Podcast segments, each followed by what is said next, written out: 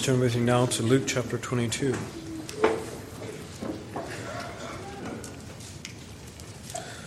Luke chapter 22, beginning in verse 47. And while he was still speaking, behold, a multitude, and he who was called Judas, one of the twelve, went before them and drew near to Jesus to kiss him. But Jesus said to him, Judas, are you betraying the Son of Man with a kiss? And those around him saw what was going to happen, they said to him, Lord, shall we strike them with a sword? And one of them struck the servant of the high priest and cut off his right ear. But Jesus answered and said, Permit even this. And he touched his ear and healed him. Then Jesus said to the chief priests, captains of the temple, and the elders who had come to him, Have you come out as against a robber with swords and clubs?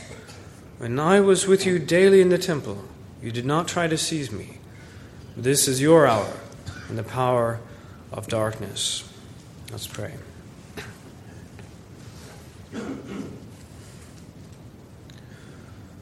Heavenly Father, we recognize our inadequacy to to recognize and to see your word.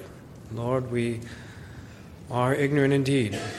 And Lord, we know enough to know that none of these things are self evident.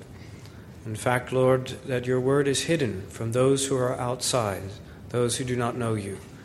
And it is only through the power of the Holy Spirit that anyone ever understands any part of your word and its truth and entirety ever comes to a saving understanding of what they have heard and what they have read.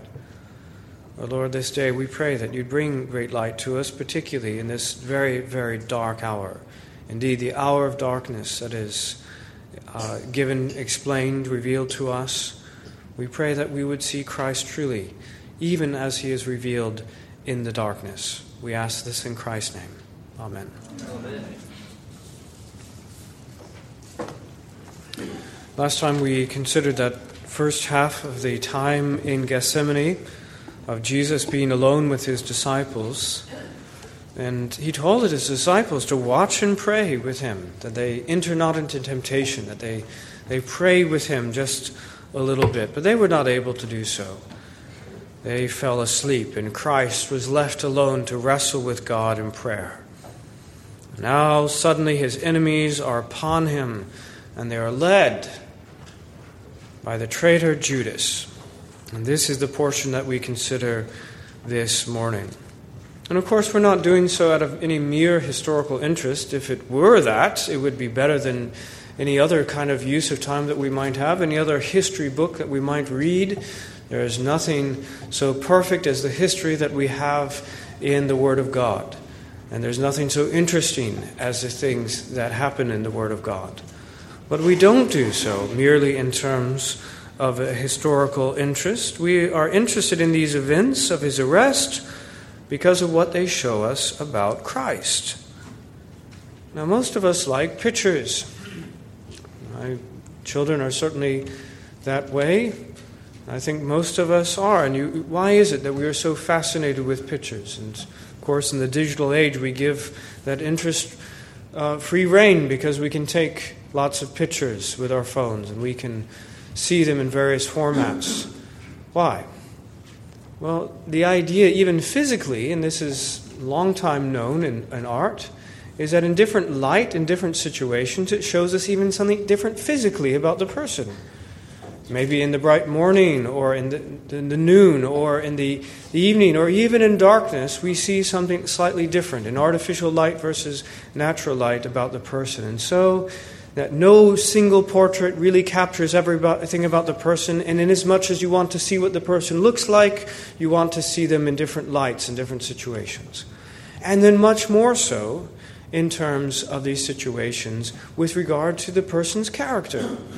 Right? So that you don't want to just see them as in a, a school portrait or you know some sort of official portrait where everything is, is uniform and banal What do they look like in, in some tropical place? What do they look like in the Arctic? What do they look like in this country or in America? What do they look like uh, at work? What do they look like at play? What do they look like in, in all the various kinds of situations that the world could possibly throw at us by their response? Their response, as, as captured in the picture, tells you something about the character. That's why you, we have an infinite interest in, in pictures about people that we care about, people that we love. Well, so much more so with Christ. And the, the pictures that we get in Christ, you see, are not physical ones. And it's a point that we can never get away from. God has not seen fit to give us pictures.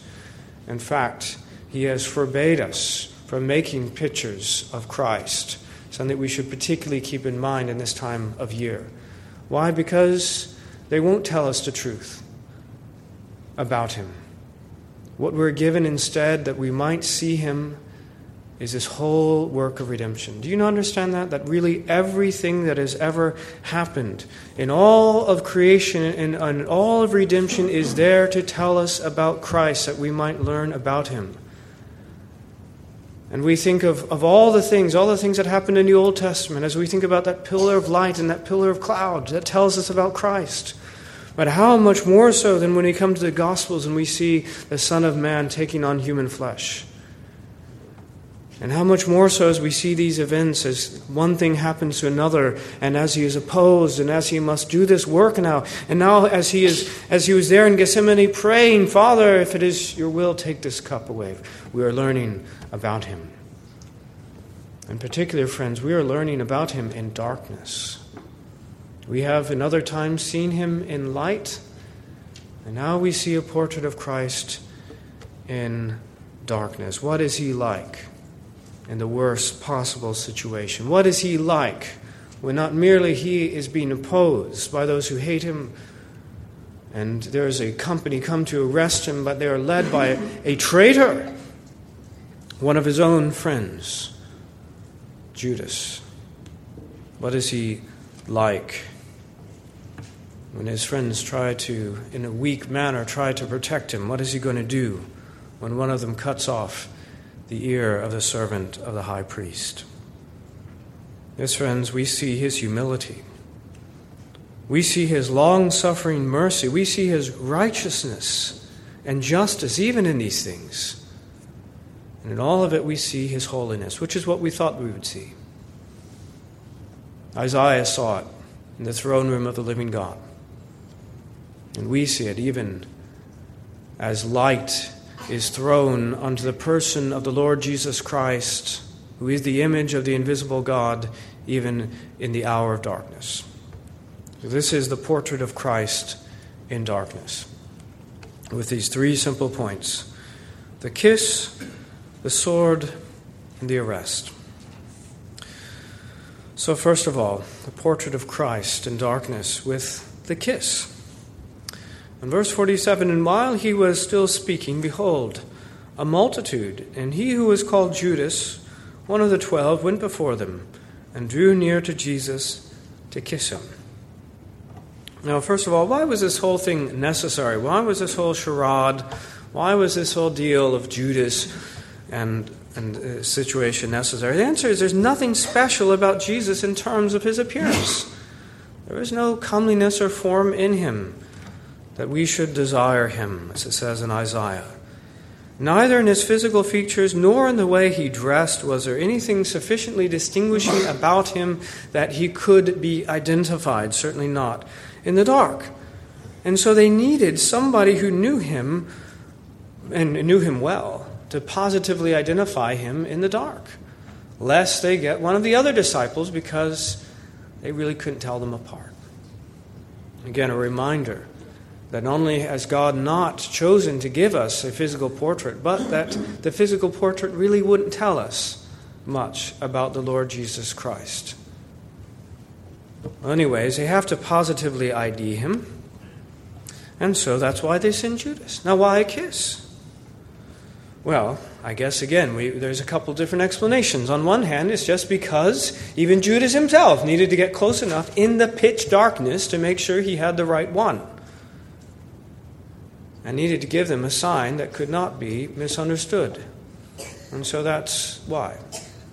But in the larger picture, why? And this is something we're going to see that throughout this, this horrible humiliation, throughout this trial, throughout this, this crucifixion, we are going to see that it is, in essence, as bad as it could be. Right? It is all done for maximum humiliation of the Son of God. All of it. And so it would have been bad enough for him merely to have been arrested by nameless, faceless bureaucrats and functionaries. It would have been even worse by those who he maybe gotten to know over time, maybe Nicodemus or so. But it was the worst to have one of his own lead this band to him. That is humiliating. You know, even in defeat, there is sometimes honor that all of your people have stayed together. And we have, we have fought together, and now we've lost together. But we're in it together. There is honor in that. But there is shame and humiliation that one of your own has so shamelessly sold you out for 30 pieces of silver, that princely sum. It's not much. And has personally led the, the, this band of soldiers to his arrest, and he does so with a kiss. With a kiss. You know, this thing is supposed to, this the sign of a kiss is supposed to be a sign of affection. It's supposed to be demonstrated, demonstrating of love. And instead, it is there for murder. It's the instrument of murder. So thereafter, in all of Western culture, we, we speak of the kiss of death. And that's what it was. How ugly, how grotesque, how monstrous that this instrument of love has been turned into the instrument of death. So it has been in this hour of darkness. It is, in some sense, the worst thing that could happen at this time. Well, what is Jesus' response to such a dreadful, monstrous event? He says in verse 48 Jesus said to him, Judas, are you betraying the Son of Man with a kiss? Of course, the Lord had no problem recognizing Judas in the darkness there, nor did he have any problem recognizing what he was doing in it.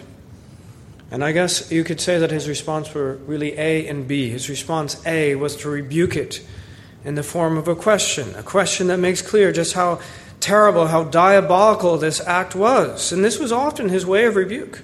So often. Uh, throughout the, the Gospels, we see that he asks a question that demonstrates to anyone who would care to know just how foolish was her question, or how, how wrong headed was their line of thinking, or uh, to rebuke in general their sin and unbelief. Notice also the title that he uses of himself, the Son of Man. He used it so often, almost every chapter in one way or another. And Recently, when he was speaking about the end of the world, back in Luke 21, you remember the mini apocalypse is speaking of the end of the world, and he says in Luke 21 27, Then they will see the Son of Man coming in a cloud with power and great glory. Judas had heard these words a couple weeks beforehand, maybe a week beforehand, maybe a few days beforehand. And he had given them this stern warning in verse 36 of that same chapter Watch, therefore, and pray always that you may be counted worthy to escape all these things that will come to pass and to stand before the Son of Man. Judas had heard that warning. Watch and pray that you escape, because you're going to stand before the Son of Man when he comes in judgment. And here Judas is betraying the Son of Man. He is certainly not going to escape the judgment of this holy Son of God, this, this Christ. And he is reminded of that.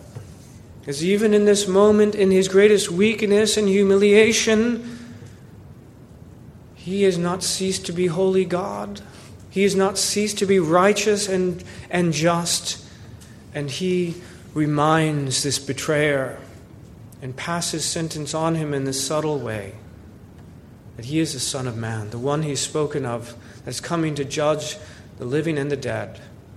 And it is a very quick matter of time before Judas will stand before him in judgment. So, A, he rebukes it, and B, in accordance with his mission and his instructions, he permits it to happen. He permits it to happen. He did not prevent Judas from going through with it. When Judas comes in all of his fake show of affection, he does not turn away from it, but allows Judas to actually kiss him. We're reminded again of his estate of humiliation. All manner of things, humiliating things, happen to the Lord Jesus Christ in this world. Merely being born was humiliation enough for the Son, the eternal Son of God. But in all of his life in this fallen world, living among us, in all of our filth, in our lies, in our sin, in our weakness, day by day he endured humiliations of all kinds. And now, now he had to be kissed by the filthy lips of this one of the most wicked men ever to live in this greatest sin in this act of humiliation. Why did he do it? It wasn't for himself, it wasn't for his health. Friends, it was for you. Whether it was to be smote on the cheek by the hands of the soldiers and the weapons in their hands, whether it was to receive in his hands the nails that would nail him to the cross, whether it was to receive this filthy man's kiss on his cheek, it was for you. It was for his people that he was humiliated, he was put to shame in every way known to man.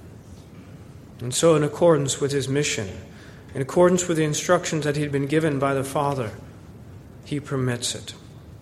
What love, what grace lie, lay behind such submission, such humiliation.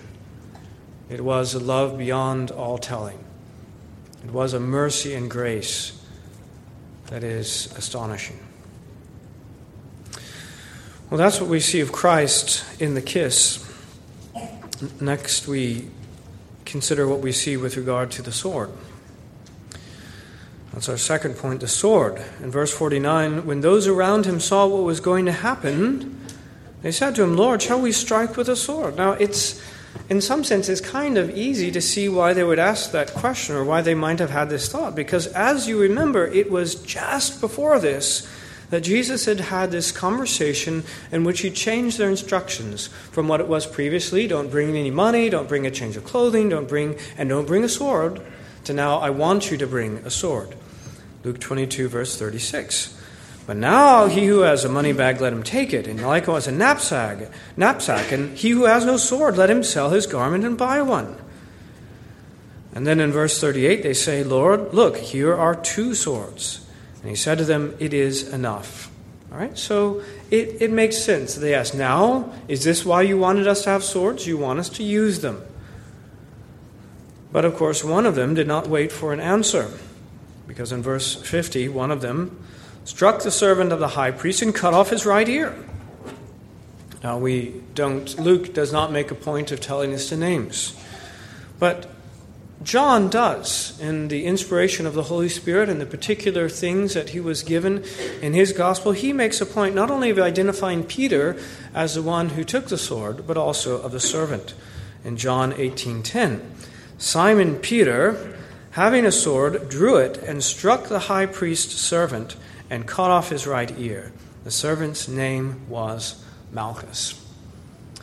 Now, of course, uh, the, the inspired authors of Scripture had access to all things, so we shouldn't wonder too much that we know the name, but some have speculated that if indeed John knew this name Malchus and decided to draw attention to it, just maybe it was because he later became a Christian. And many have thought this, that later Malchus became a Christian. We have to consider maybe that possibility as we carry on.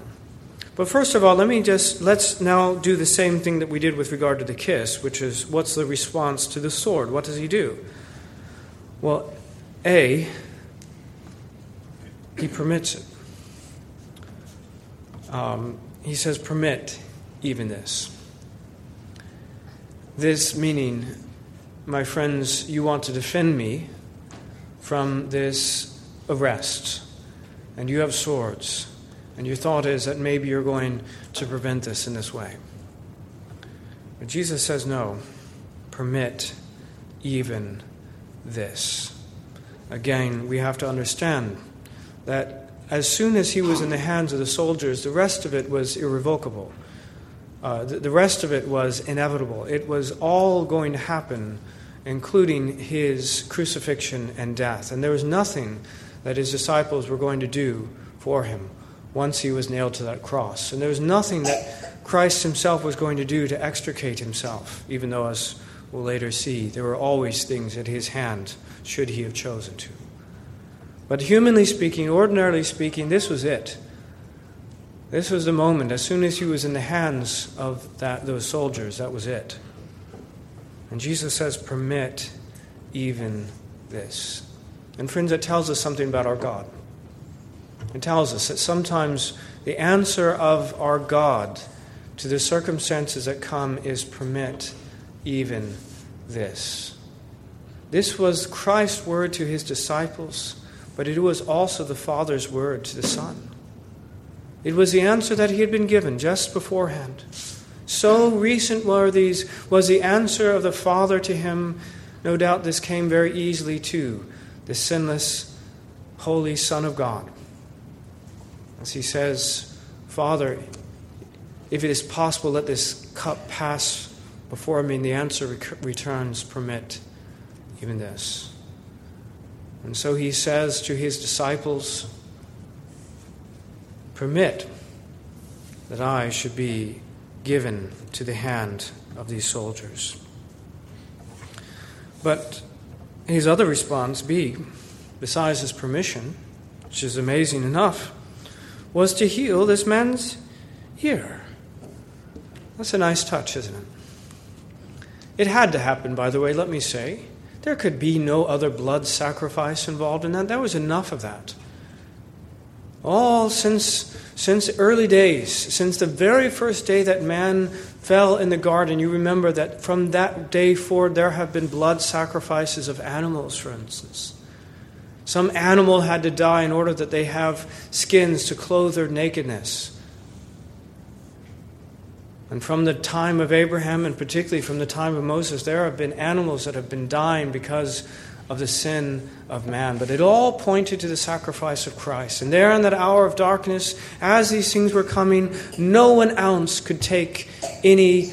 Uh, it to, could take the place of what Christ was going to do. No one could stand with him. There could be no other blood sacrifice involved. And so we have this very remarkable miracle. There's nothing else like it in which he reattaches his severed ear and puts it all back in place. And I, I, I, believe that even the blood that was shed was restored to him. Because no one was going to have a blood sacrifice on that time except the Son of Man. Well, this act, though, Again, we never go far away from what do we see about Christ and what do we see about God. Well, what do we what do we see about our God in these things? And you understand that there is no God apart from the one that is revealed in the Lord Jesus Christ. And as I, have said, we, we have to be careful that we don't just take one portrait and say this is all of God, because uh, we, we see aspects of Him in different situations. Uh, and, and we are finite and we can't comprehend the, the, the infinite God all in one. But, friends, you, you see our God in this. Right? He says to those who would, who would, who would defend him, Permit this. Let me be arrested. And he goes over to the one who's been harmed in this, who is coming to arrest him, who no doubt hates him. You see how the soldiers dealt with him later on. And we see the hatred and the contempt that they have for him. And what is his, what is his hand towards him? The, the, the, the lips of Judas were those of a betrayer who was going to seal his fate and murder him with his kiss. The hands of the soldiers were there as those who were coming to arrest him and soon enough to beat and abuse him and soon enough to, to, put, to hand him over to be crucified. But his hand was to take this ear and put it back on. In love, he was doing good to his enemy. Friends, he, he was practicing what he preached. This merciful, this good God seen in the person of the Lord Jesus Christ in the very hour of darkness is one who, who is the, the great drops of sweat like blood are still on him. And yet, he picks up the ear and heals. That's our God. Merciful, long suffering. Well, we see Christ in this darkness. We see in terms of the kiss, in terms of the sword, and yes, in terms of the arrest. In verse 52, and Jesus said to the chief priests, captains of the temple, and elders who had come to him, Have you come out as against a robber with swords and clubs? I was with you daily in the temple, you did not try to seize me. But this is your hour and the power of darkness. And we have to understand that what was happening here was not right. Okay? Uh, this is not the way things normally operated. This is not the things normally the way that they go now today either. Okay? Um, the excessive use of force, in essence, they had sent out the SWAT team as if Jesus was a violent and common criminal. They didn't need to do that, and they shouldn't have done so and to do so under the cover of darkness in this lonely place. Again, why? Because they knew what they were doing was not right. And they did not want others to observe it, and they did not want to provoke the people into some sort of riot doing it. We know this is the whole point. This is the whole this is their conundrum. They want to kill Jesus, but they're afraid of the people because they know that he's a prophet. Actually, many of them knew that he was a Christ, whether they followed him or not. And so they have to do this underhanded thing. They have to abuse their power. You understand that the power, the ministry of the sword, it is something that is given by God to this world, this fallen world, to protect us. Yes, to uphold the good, to reward the good, and to punish evildoers. That's what the, the power of the sword, the civil government has that in their hand. They have police and they have the military, and that is a good and God ordained thing. They were abusing that power. And Jesus is not silent about it. He rebukes their unrighteousness and their abuses because He's the holy God. And he never ceased to be, even in the greatest hour of darkness, as again he has poured out his, his heart and his soul in prayer and he is in abject humiliation. He couldn't be any more humiliated in this hour, in this time, than what he was. Yet he opens his, his voice, he opens his mouth to speak against this unrighteousness that was being done. So, on the one hand, he rebukes it. But on the other hand, he yet submits to it. Pretty much the way we see in all these things. In his humiliation, he receives these things, he accepts them, he allows them to happen, but not without rebuking it. Judas comes with his kiss. He receives it, but he nonetheless rebukes Judas. And then there's the sword. And he rebukes his own disciples for taking up the sword. And he heals the damage that is done. And here, these people and their abusive and, and destructive use of power, he submits to being arrested.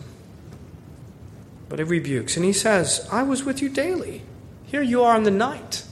I was there every day if you wanted to come get me. Why didn't you do so then? And here I am unarmed, and he was unarmed. The others had a couple swords, but he didn't. And You've come out as against a robber with swords and clubs, a teacher of the people, as if you were a terrorist. And friends, we know this is the way that sometimes the state deals with Christians. All over the world, our brothers and sisters who are persecuted, this is what happens to them.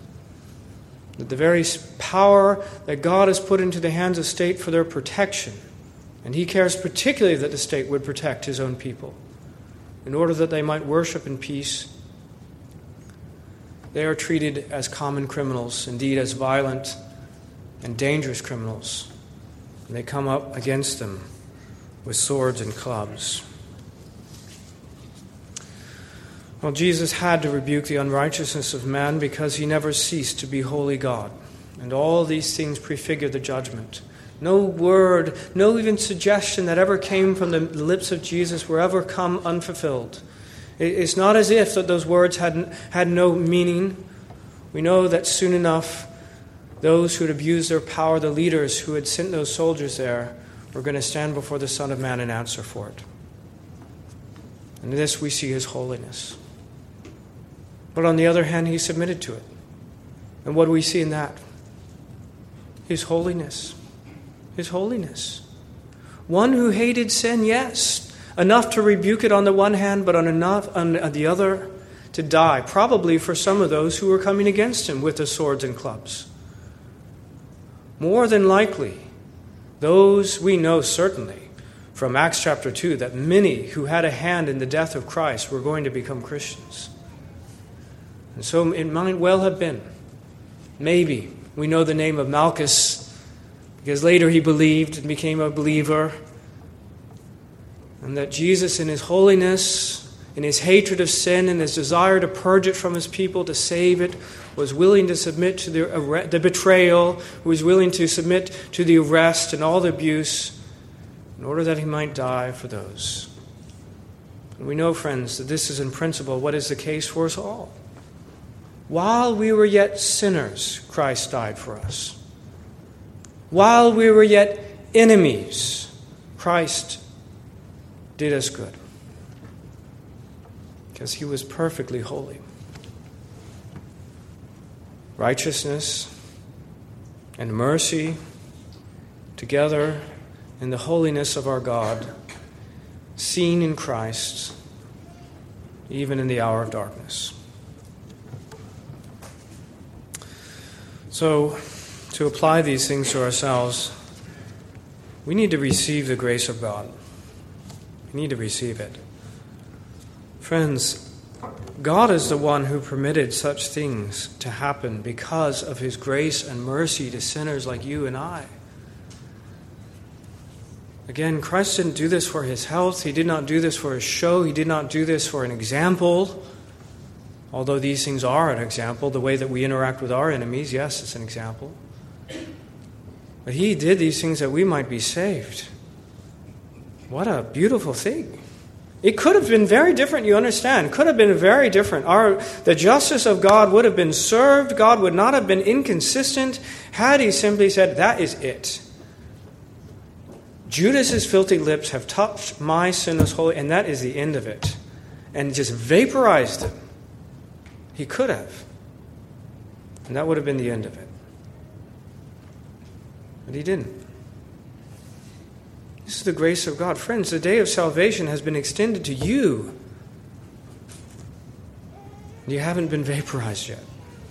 Will you not receive this grace and this mercy? It's unbelievable. It's unlikely to me to last much longer, frankly.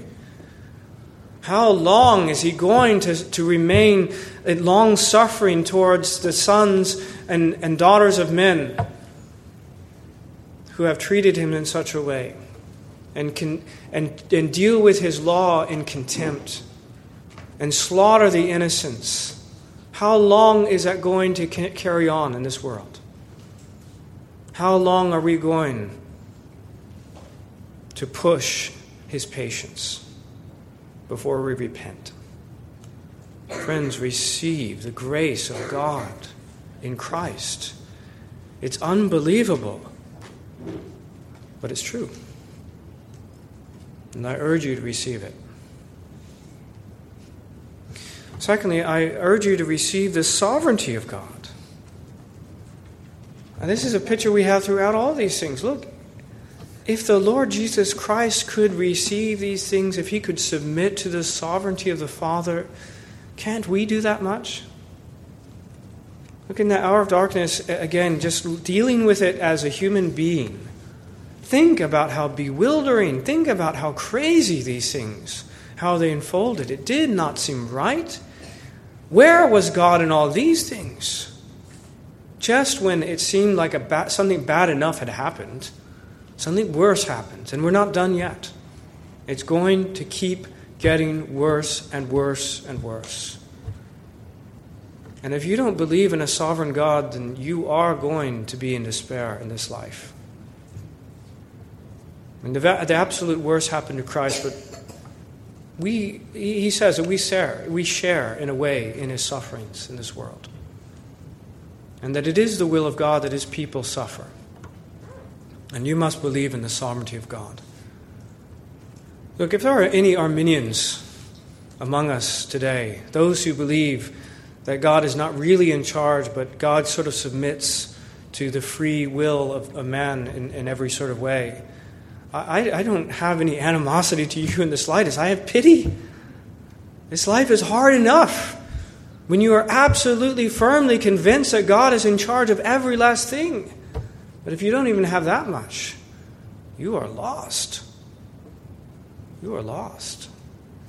In the darkest hour when things are going wrong in every sort of way and, and the worst thing has just happened, you need to know that God is on the throne, friend. That He is utterly sovereign and that all of these things are to His glory. And somehow, in a way that you cannot possibly know or figure out in this hour of darkness, it is also for your good. You must receive the grace of God, and you must receive, secondly, the sovereignty of God. And thirdly, I want you to reject darkness. Receive grace, receive sovereignty, but reject darkness. Have you ever noticed how that sinners love darkness? Notice what Jesus said. This is your hour. It is the hour, this is your time, this is the hour of darkness. Well, sinners love the cover of darkness, both physically and metaphorically. Why is it, friends, that there are no windows in nightclubs? We can drive on our, our way to Newcastle Christian School, and off to the right, there's a section of Newcastle with a bunch of nightclubs. They don't have windows. Big, win- big building, no windows. If there are any windows, they're covered up. Why? Why? Because they want to conceal their wicked acts in darkness under the hopes that nobody is going to see them. And what is true for a nightclub physically can be true in other ways. One of the great problems, of course, of the internet. It's a powerful tool, isn't it? But is the appearance, is the illusion of, of darkness that no one sees or knows. And so we have a great epidemic of all sort of dark, darkness and sin and wickedness in the internet because of the darkness that it affords. Friends, God's people must reject the darkness. Genesis 1 2 The earth was without form and void, and darkness was on the face of the deep, and the Spirit of God was hovering over the face of the waters. And God said, Let there be light. And there was light. This is God's great gift to a dark world, even from the beginning, was light the light that is Christ Himself. We know in the future there will be no need of the sun. Why? Because we have Christ, the very source of light, and He is ever with us. 1 John 1 5. This is the message we have heard from Him and declare to you that God is light, and in Him is no darkness at all. If we say that we have fellowship with Him and walk in darkness, we lie and do not practice the truth. But if we walk in the light as He is in the light, we have fellowship with one another, and the blood of Jesus Christ, his Son, cleanses us from all sin. We must reject the darkness. We must embrace the light. And thirdly and finally, or sorry, fourthly and finally, if we receive grace and we receive sovereignty, but we reject darkness, Fourthly, we, we should rebuke unrighteousness as well. You know, the world will continually tell the people of God that we are being judgmental whenever we rebuke darkness and unrighteousness and sin. They will always tell us that. Why? Because they love their darkness. They do not want to que- us to question why there are no windows in that nightclub. They do not want us to question their deeds in any way because they love them and they want them to remain under darkness and they will accuse of, of, of, of all manner of things in order to get us to shut up. But, beloved, the Lord Jesus Christ in this dark hour when we knew his whole point, he knows the, the sovereignty of God in dealing with this. He knows that this is God's will that he be betrayed, even by his friend. It's God's will that he be arrested and brought into the hands of unrighteous men. Yet, he rebukes Judas. He rebukes his own disciples. He rebukes the chief priests. He rebukes the Sanhedrin. He rebukes the, the,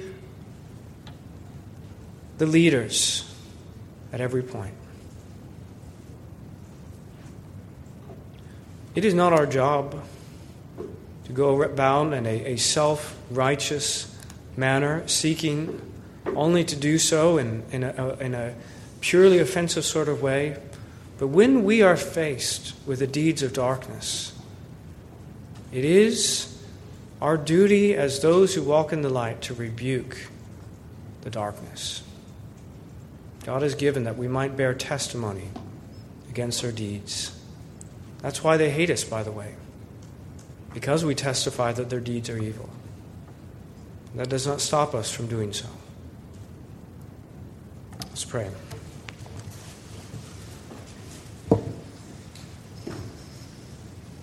Gracious Heavenly Father, we have come to a place of darkness in order to see someone, someone that they physically could not see. So they sent the betrayer Judas to point him out. And Lord, even in the hour of darkness, in the power of darkness, we see all the more the Lord Jesus Christ. And through him we see the living, eternal, ever blessed, triune God. We see his amazing humility and mercy, his love and grace, even in dealing with this man Malchus, his enemy. And we see his willingness to be humiliated and to suffer in order that he might save the unrighteous. On the other hand, we see and even in these things, he rebuked the sin and the unrighteousness and abuse around him. Lord, what a holy God you are. What a holy God. How we pray that all would come to Christ. How can we imagine, how can we presume on your mercy and grace and forbearance even another day? We pray, Heavenly Father, that the Lord Jesus Christ shown in his darkness would prove to be immensely attractive to all who hear this message. That we would receive him, receive his grace and forbearance, and believe in him. Lord, furthermore, that we would receive the sovereignty of God that we see in all these things, knowing that you are on the throne. But Lord, rather we would reject darkness and as we have particular opportunity and calling to rebuke it as well. And we pray that all these things would be done to the glory of God. We ask in Jesus' name. Amen. Amen.